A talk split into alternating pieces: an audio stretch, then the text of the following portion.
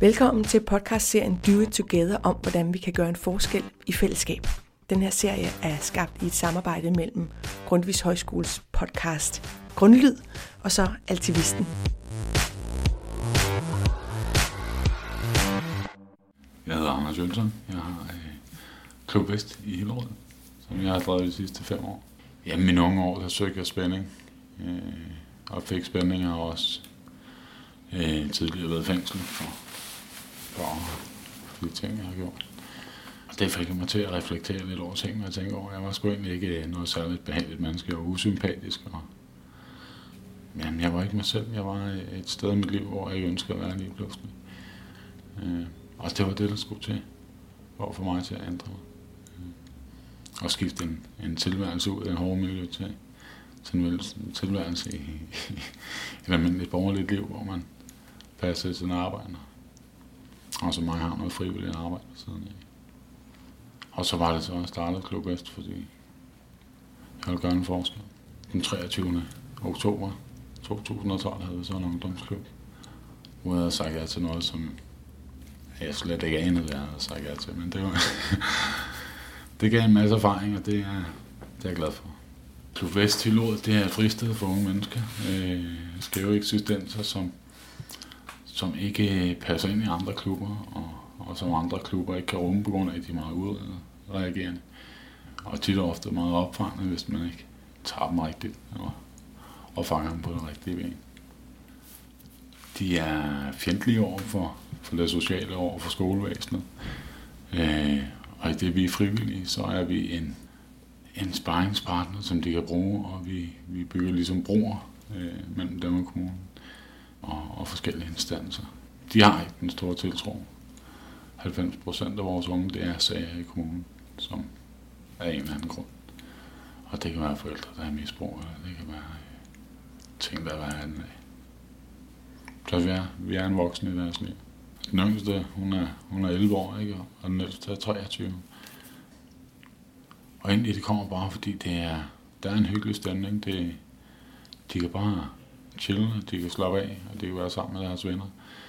Og det er, ja, mange af dem har ADHD, ikke? Øh, og er udadfarende. Vi har også haft nogen, som er, er små kriminelle, og nogen, som er helt kriminelle, som vil prøve at guide og hjælpe den rigtige vej.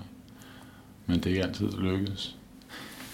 Jeg øh, gør meget ud af at snakke med de unge. Ja. Jeg kan alle deres navne. De kommer aldrig ned og ikke får et klap på skulderen. Min kæreste, hun far over og krammer dem. Ikke? Øh, det er et fast ritual. De skal have en krammer af Katrine, og de får en skulder af mig. Ikke? Og så bruger jeg lige 5-10 minutter tit og ofte på lige at sætte mig ned og høre, hvordan det går. Så de får noget opmærksomhed.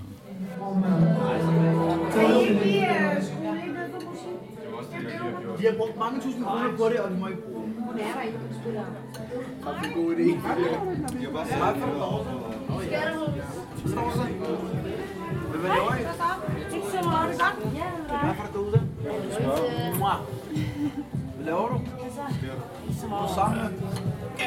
Hvad? Vi har haft nogle problemer med, hvad du lavede. Har det været godt? Øh, og så. Hej, det håber jeg da ikke. Nå, Jeg aldrig nej, ballade, jeg jeg er. troede, du sagde til mig, nemlig det var dem, jeg tænkte. Den løn, jeg får for at være frivillig i Klub Vest, den er, altså den vil jeg ikke bytte med noget. Jeg får utrolig meget, jamen jeg vil ikke sige kærlighed, fordi de viser ikke følelser på den måde. Men man har deres respekt, og man har deres hjerter, og, og de har mit.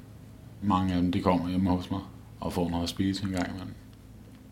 Bare for at sidde og sludre, og det er, det er dem, som er stoppet i klubben nu. Men dem har jeg stadig kontakt til, og ser dem som mine plejebørn. Men den bedste oplevelse, jeg har haft, det var nok, da jeg fik at vide af en af de unge, at øh, hvis han nogensinde fik børn, og de børn blev kriminelle, så ville han sende dem op til mig, Katrine, så de kunne lære at blive ordentlige mennesker.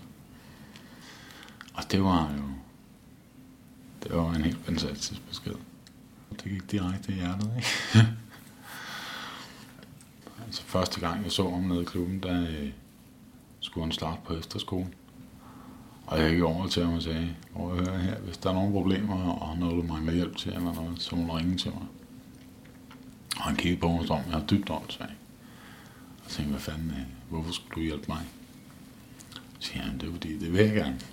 Og øh, ham har jeg så set lige siden og hjulpet ham. Den ene gang, der fik han nogle øretæver nede i, i byen, hvor jeg kørte ned og hentede ham, og han sov hjemme på sofaen.